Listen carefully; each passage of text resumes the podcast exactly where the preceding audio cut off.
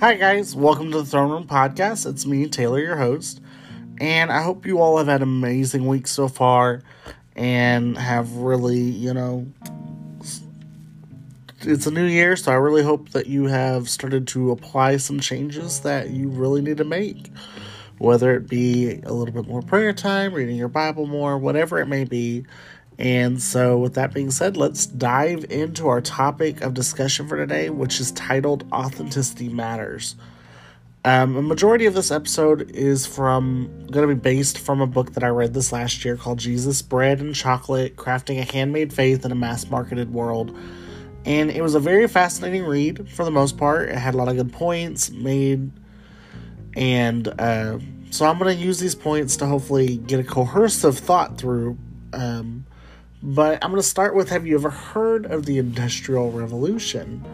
And you're like, okay, well, this is supposed to be about Bible, but okay, I'm, I'm here for the ride. I've heard of the Industrial Revolution. The point that I'm wanting to make is our world, our culture developed around this very timely event that is titled the Industrial Revolution. It has led to an ease of access, uh, ease of growth, ease of development, um, faster access to basic needs, and faster access to beyond our needs to our every want and desire. Because of this development we've even seen within the last at least 10 to 20 years the you know information age or the technology boom as they call it. And now everything we could ever want or need it's at our fingertips. It's right there. You can get any kind of information on your smartphone whatever it may be on your watches. And because of this development um within the last decade or so, you know, well, not even last decade, let's say last 30 years, they've started labeling us that have grown up within this, you know, technology boom, the popcorn generation or the Instapot generation, whatever you want to call us, because we've gotten so accustomed to having speeds to the matter of seconds. And the proof is in the pudding, honestly. I mean, think about it um, if your phone doesn't load at quick enough speed, or if you're listening something and it buffers too long, you get agitated, you get angry, and it's all because you're so used to having everything so quickly. Um, we see it within our apps that have become popular, especially within the last year or so. We've seen the rise of TikTok, which is where you have less uh, seconds to a minute to entertain, reinforce your idea, whatever it may be and if you can't do it within that time frame then it's just a lost cause. Um you especially within some workplaces we see this like at starbucks which is where i work. I don't speak for the brand or the company. But within at least our store and cafe we really focus on what we call drive times. We want it from the time that you place your order at the speaker to the time that you pick up your pay for your drink and pick it up at the window. We want it to take 30 to 50 seconds does it always happen? No, but for the most part, we try our best. I think the lowest time that I I have ever seen us do is 29 seconds from the speaker to the window. So it's even within some of our workplaces. This instant, we got to do it fast. We got to be fast. We got to do it fast. We got to get done. We got to go go go go go go. Um, same can be said on the flip side. That uh, you know, if you're waiting for fast food and it's not taking, you know, and it's not taking seconds to get through, it's taking minutes, or, you know, you've been in line for 15 minutes, why the heck is the line taking so long? Or let's say you've placed your order and now you're stuck. Um, what's taking so long? And you become very agitated and irritated, and it's just something that you've been conditioned because of this whole point of history of the Industrial Revolution that has led us down this path things have become so cheap and easy of access for the majority of the world um, and it's we can see it within our products that we buy how we buy products what we do. If you have a project you're going to try to find the cheapest thing that can get you instant results. Um, we're always looking for that quick quick grab that's just going to be good and get the necessary satisfaction that we desire. And our money talks. I mean, think about it. Majority of times, you're going to spend your money on whatever is going to be fastest, whatever is going to be quickest to get that satisfaction. yes, sometimes you try to find the cheapest thing, but ultimately, if the cheapest thing is what it's going to take to get things done now, you're going to do it. Um, and spending our money tells the industry and our world that we value our time, even if it means buying the cheapest made thing out there. And this whole conditioning or idealism from that comes from consumerism and materialism that's developed it's a value that grew within our society from the beginning of the industrial revolution. It i mean this the industrial revolution took over mom and pop stores restaurants um, i'm about to say it even left many cities in the dust. And and i have a point to saying that Think about it. Back in the 40s or 50s, when consumerism really took a hold of the US, um, we rerouted and redid our whole transit system. We introduced interstates and highways and to make things go quicker so we can get goods from one point to another so we're not driving on all these back roads and all this other stuff. Um, we reinvented our entire transit system, and in doing so, we moved whole communities and cities to either grow on the interstate or grow at the exits. Um, think and can you know every exit always has like a McDonald's, a gas station, whatever it may be. You know most major exits on an interstate, it's gonna have something for you so that way when you stop, it's right there. You're done. You can get back on the highway and go. And then if communities didn't follow suit, like if they thought, oh, we're gonna stay where we're at, they'll just grow come to us. No, as this whole uh, consumerism took over, you see this, you know, I need it now, gotta go, gotta go, gotta go. You see us go towards this instant, quick, fast, and easy approach to buying and selling.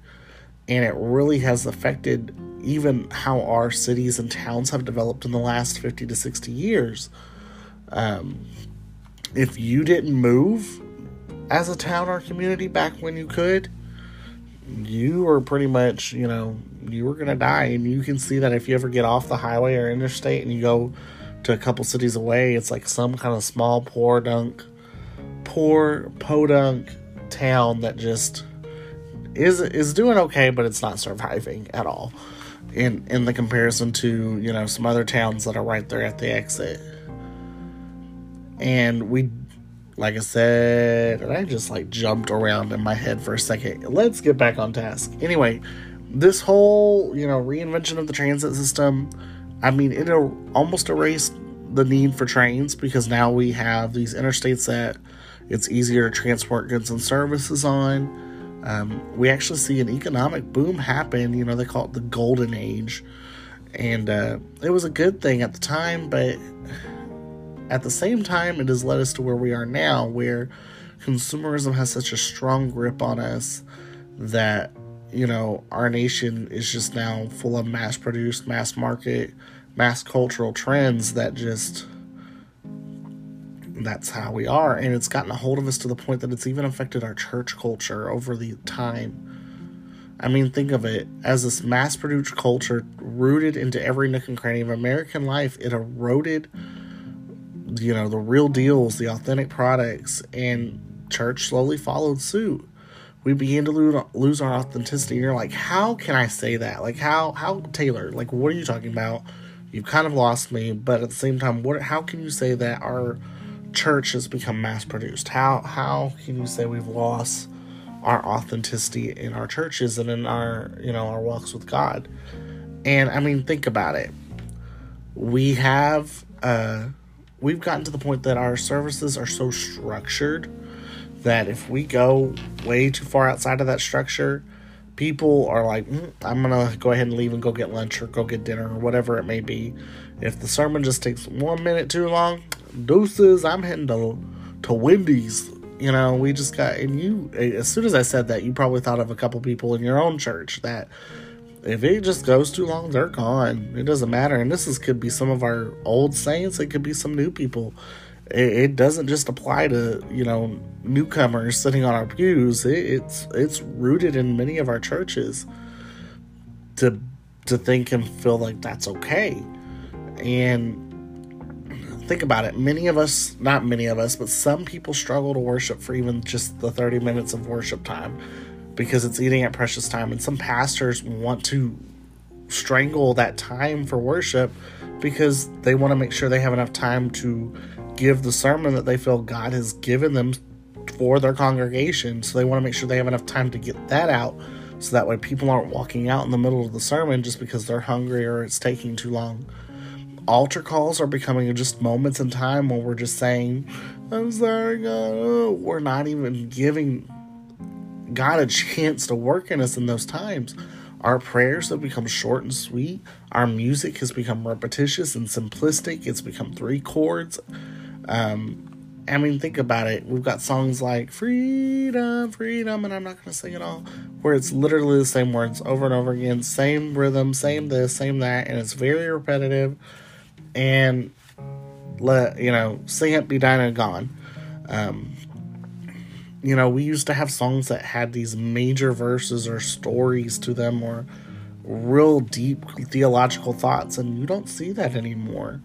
Um, I with you know we we see the church culture develop a cookie cutter service set so that everyone knows what to expect relative time frames for everything. And we've literally organized jesus for our schedules.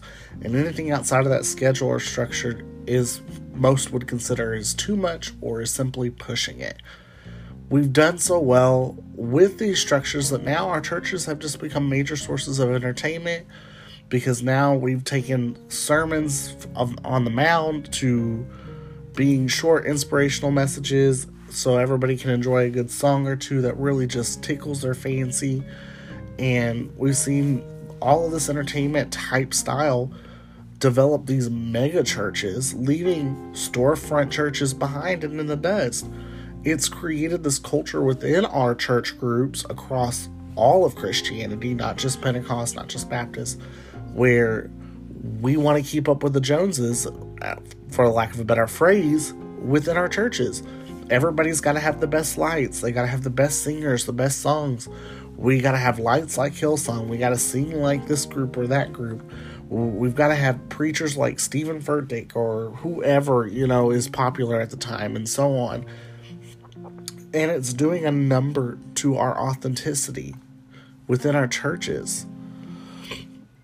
And over time, we've just kept doing that, doing that, doing that to appease the masses, and now we've lost our authenticity within our services. We used to hear about stories of all night prayer meetings and worship taking control and just having a whole moment and actual moments, not just minutes of inspiration, but hours sometimes. And we've just gotten away from that and I'm not saying to go back to just to have doing whatever you feel, but anyway, I'm not I'm not saying all this negative stuff just to be like we're horrible individuals, we're doing church wrong. Because there's definitely some pluses to having structure, of course. But uh anyway, I said all of this to say this. Now if we look at history within, you know, within the last 10 10 15 years, we're actually starting to see a shift in our culture in America away from this mass produced consumerism. Less and less people, or let me say it this way, more and more people are now questioning where their products are coming from, what hands touched this, who's doing this, who's doing that. Has this been ethically, ethnically, ah, ethically sourced? I'm sorry, can't get the word out. And you see the rise of the handcrafted and the rise of mom and pops and boutiques and bakeries and so on and part of it's because as a culture, we've started going, this again, I'm just so tired of this. You know, things are starting to feel fake. It doesn't feel real. There's no real community. And so we began to search things out and develop local cafes again, local restaurants, stores, where commercialization hasn't washed over and had an effect on how places ran or developed. And it started to make communities that felt real and genuine and there and think about it there's just something about walking into a coffee shop and enjoying a locally roasted cup of coffee or espresso and you know the barista and you and your friends always come here you know some of the other regulars that come here it's created this little niche of a community that's just what we're craving as humanity.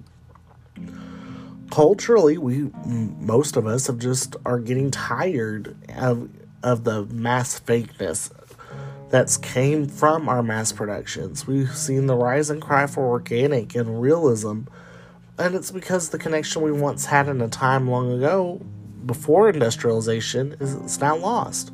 We used to connect over our goods and services and had a community and and as things became so easy to just pop by Walmart or Target and then leave instead of going to the local farmers market, then that's what we did because we were conditioned to be that way as a culture. And but now like i said we're starting to question it. We've come to a point that many are questioning you know like where does this come from? What does this mean to me? Is it does it have meaning? We see more and more people you know 40 years of age younger and older you know they're just wanting to buy more ethically sourced goods and uh they want something that's real. They don't want fake anymore. They want something that matters. And I, I'll even admit myself, I'm willing to pay extra for locally grown, locally made products because there's a community a part of it, and it it's just something genuine. I mean, think about it. We've seen the rise of Etsy within the last 10 to 15 years. I use it to shop for the right gifts or items because it's something that is original and rare and different.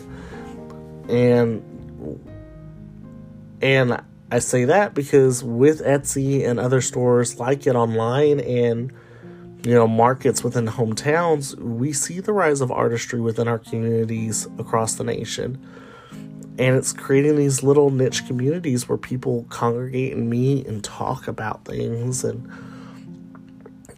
and it's a good thing. And yes, many of these market type artsy and local source and all that was first pioneered and and you know the questions came from the hippies and hipsters and yes they have some outlandish ideals or thoughts in those groups but some of them are good thoughts and ideas and it's and a lot of this has led to what we see as a miniature revitalization across the nation of the U.S. at least, and uh, for the handcraft and for the locally goods and the artists down the street and and everything. Now, personally, I don't think we'll ever completely erode what industrialization has done to us as a society.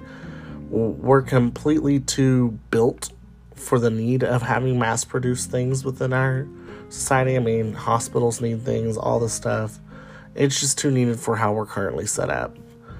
But with the revitalization of this handcrafted niche within our communities, it's caused a change and a cry for many for authenticity, not only in our spending habits, but in our social gatherings and living. You know, we want a more real community, we want genuine community. And authenticity should be the heartbeat of our churches and gatherings. And I'm not saying as a church we should be following cultural trends left and right, even if they're positive improvements to how we church. But I'm saying people are starving for truth and are getting tired of this fake cookie, cookie cutter living that we've developed in our nation and in our churches. I mean, think about it. More and more people are trying to live the van life just to get out of normal life as we've set it up to be more and more people who go to the grind are ending up with cubicle depression and anxiety, and nobody wants to deal with it. Everybody just wants out. They want something different because we've gotten so accustomed to doing things one way that it's strangling our our humanity we're, because now we're craving this community that's no longer there or the realness that's no longer there because everything is so cookie cutter or mass produced or whatever you want to call it. And the church shouldn't be a commercialized event for commercialized people. It needs to be this enriching, authentic encounter of people with their Savior. People don't care if you went to Bible college and know your stuff. or they don't care if you're just some kind of random scholar picked up the Bible and read it yourself and know all your stuff.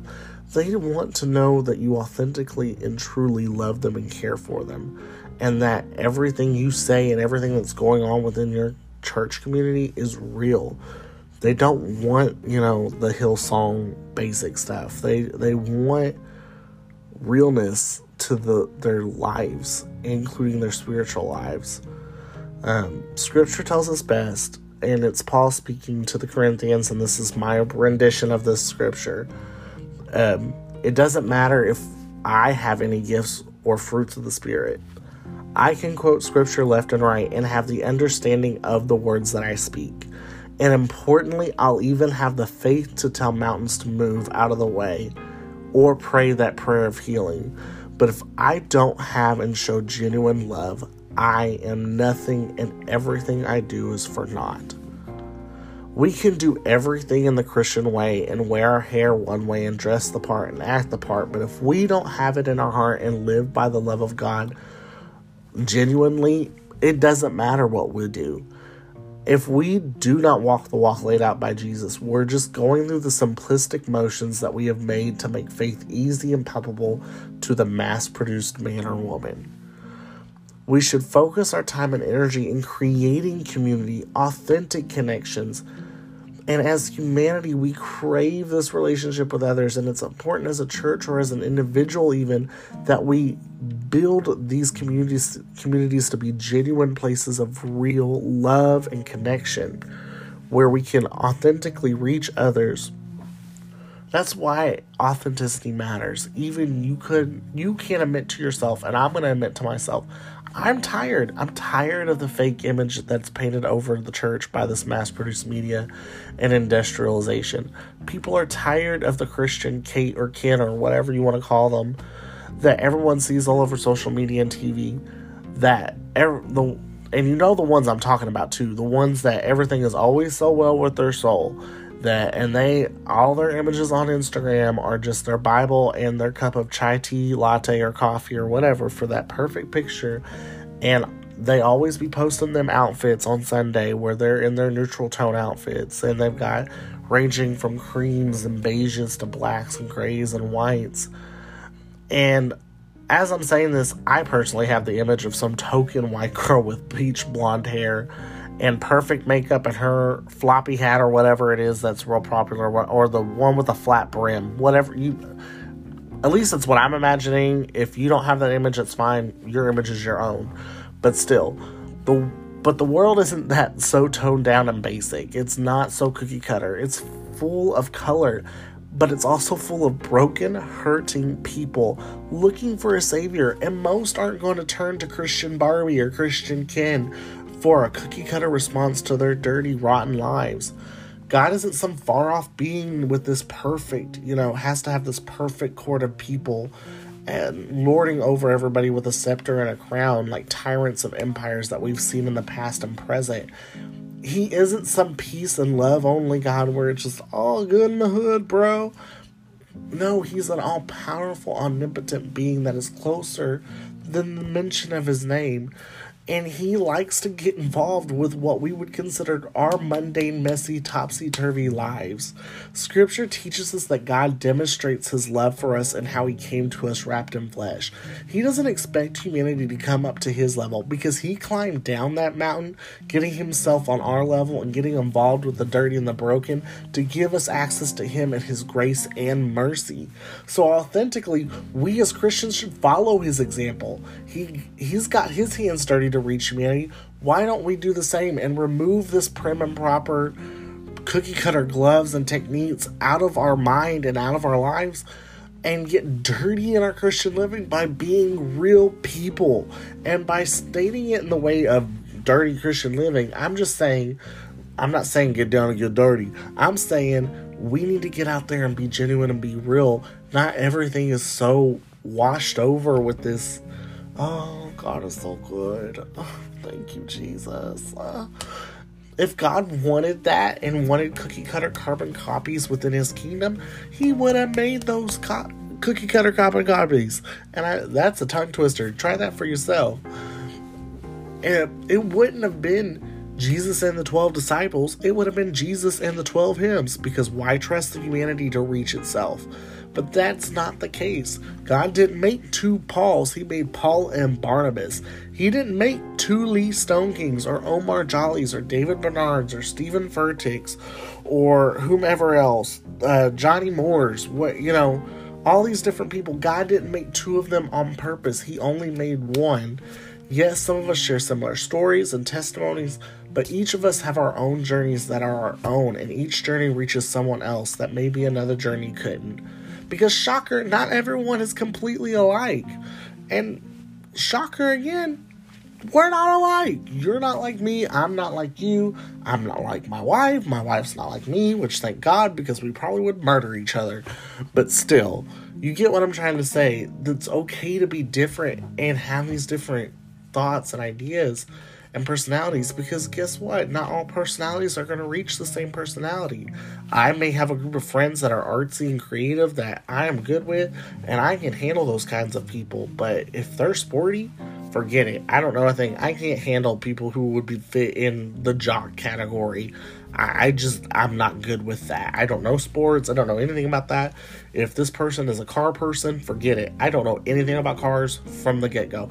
But you, you might be great with cars and you might be a good Christian and you might be living your life right according to what the scripture tells us to live our lives as. And you can reach them better than I. And that's not to say that you're better than me because you can reach that person. And it's not that I'm saying I'm better than you because I can reach this other person and you can't. It's because people respond differently to different personas and stories. And this is why we must be authentic in our walk with God and in our living for God. Because authenticity is craved for in our day and age, and people want what's real. We can't expect to apply the same thing to every group or individual. It's just not going to work anymore. It's because people are coming out of that. They don't want to be in a mold anymore, they want to break the mold we just we need to drop these cookie cutter response and statements to individuals. Though yes, sometimes you find yourself quoting them once in a while. Don't let them be all you say. There's always more. We must encourage one another to live this way, to live authentically and enrich each other, and enrich other lives.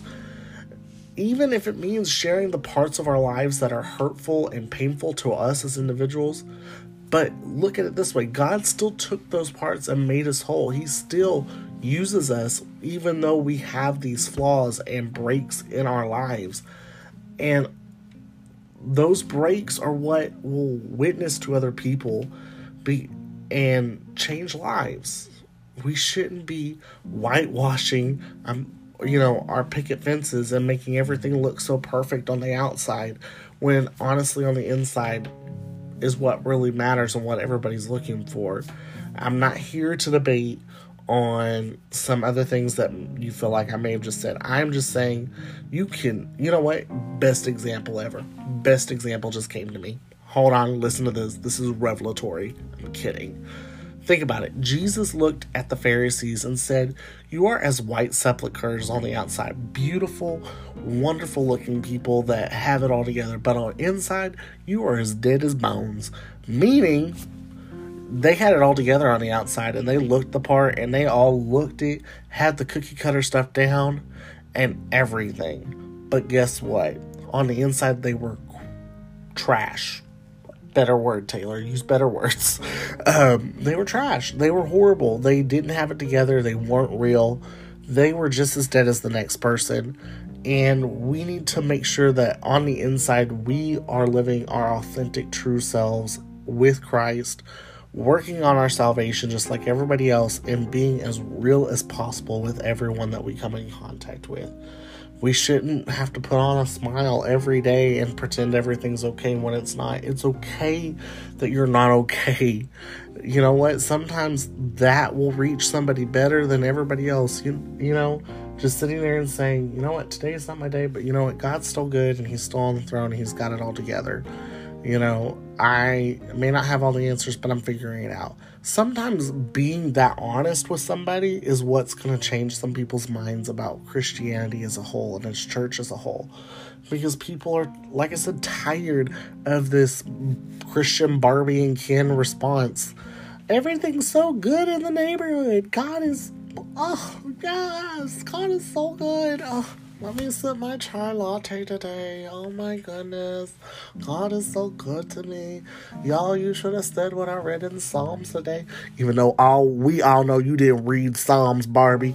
But anyway, you get what I mean. This this whole caricature of living a lie when you're not I'm trying to word this in a way that's correct. this is why ultimately our authenticity matters because we can't continue to put on this facade on the outside to reach people. We have to not only have everything down on the outside, we need to have it down on the inside so that way we can be real. Because trying to paint everything over and look the part and act the part is what's hurting us the most right now. We we need to put it out there and be real with people. We just have to be authentic cuz it's getting to a point where authenticity matters. People don't care if you know the stuff or if you act the part or have the clothes down or have your hair put in the right way. Because guess what? People don't have it all together, but they're still looking for a savior, and they need to know that you the people that are saved, we don't have it together either. we don't. And that's a whole nother topic for another day. And I feel like I got off on a tangent for a second, but I hope all of this, hearing all of my ramble, has impacted some kind of a thought into your mind, I guess. Impact is the wrong word. Plant a thought within your mind that authentic- authenticity I can't talk today. Uh, authenticity is what matters to today and it always will remain to be the real thing and we have to be real. We can't we can't continue to be Barbie and Ken of the Jesus movement and and all that jazz. Some of us came from thug hood backgrounds. Some of us came from redneck backgrounds. Some of us came from drugs. Some of us came from sexual perversion. And some of us came from pornography addictions and the such like. But you know what? The Bible even says that many of us were that. But we were saved and sanctified and we have set apart and we're trying to be better. We're we are honestly giving it all, being empowered by the Spirit, getting over our flesh, getting over our sins, and trying to work out our salvation and faith with God. And you know what? The such like are out there, and they're still waiting for that real authentic person to come by and say, you know, hey, are you okay? And they may tell you, no, I'm not okay. That's okay. And you guys have an honest conversation about what's going on in their life and start honestly talking about what Jesus has done in yours. And that's going to speak volumes about you as an individual as well as the church. So we must be authentic in every matter of life. That's all I had today. It was probably a lot of rambling. It was a thought. I, you know, I did have a moment that I got off my notes really bad, and I'm sorry. Again, that's just me being authentically me because I am scatterbrained and I'm insane. Not really. Um, but I do hope that this episode has encouraged you and made you think, hmm, especially as we're going into this new year and trying to make changes for the betterment of ourselves and our spiritual walks. I hope that this has come as a great aid to you. I hope to see you next time. We are planning to have another guest speaker here in a couple episodes. I haven't decided when they're coming, but they're coming. And uh, we'll go from there. I hope you all have a wonderful day and a marvelous year. Bye.